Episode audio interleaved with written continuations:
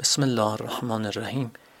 یکی از ویژگی های ستوده اخلاقی مواسات هست.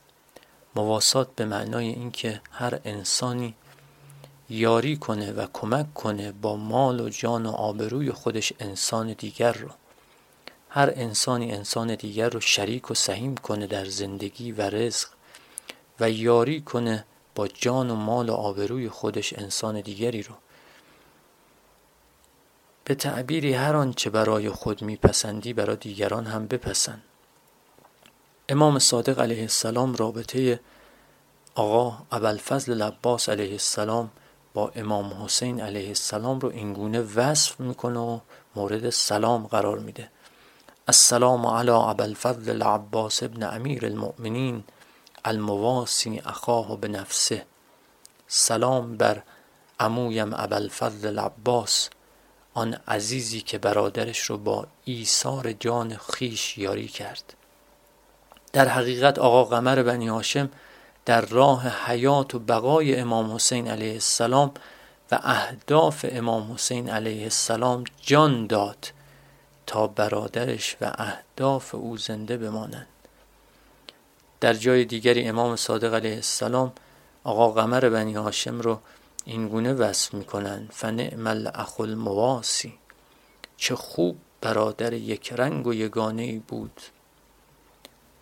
در حقیقت حضرت در تمام مشکلات و مصائب امام حسین خودش رو شریک می‌دونست. تلاش می‌کرد تا فدایی و جان نصار امام حسین باشه. حقیقتا آقا قمر بنی هاشم خودش رو برا امام می‌خواست نه امام رو برا خودش. خودش رو سپر بلای امام قرار می‌داد نه اینکه امام رو سپر بلای خودش قرار بده.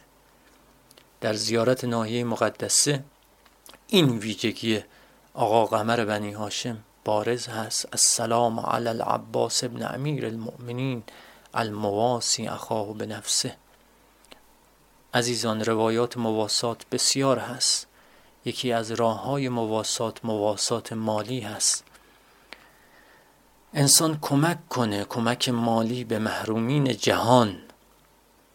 شیوع این ویروس کرونا در جهان شرایط اجتماعی اقتصادی و معیشت ویژه‌ای رو بر مردم حاکم کرده. سبب تعطیلی بسیاری از کسب و کارها افزایش هزینه ها کاهش درآمدهای مردم و دولت شده. خب در کشور ما علاوه بر اینها تحریم های ناجوان مردانه هست و سوء تدبیرهایی که در حوزه اقتصاد شیوع این بیماری فشار مضاعف معیشتی رو بر اخشار کم درآمد و محروم ما تحمیل کرده. زندگی اونها رو بسیار سخت کرده. مواسات یعنی اینکه هر نوع کمک و خدمتی که شما می‌تونید داشته باشید به هر انسانی اهم از مسلمان و غیر مسلمان.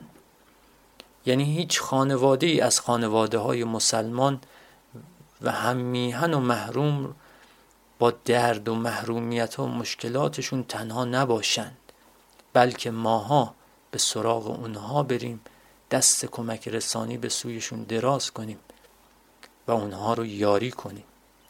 کمک فکری، کمک مالی، کمک آبرویی نسبت به اونها داشته باشیم.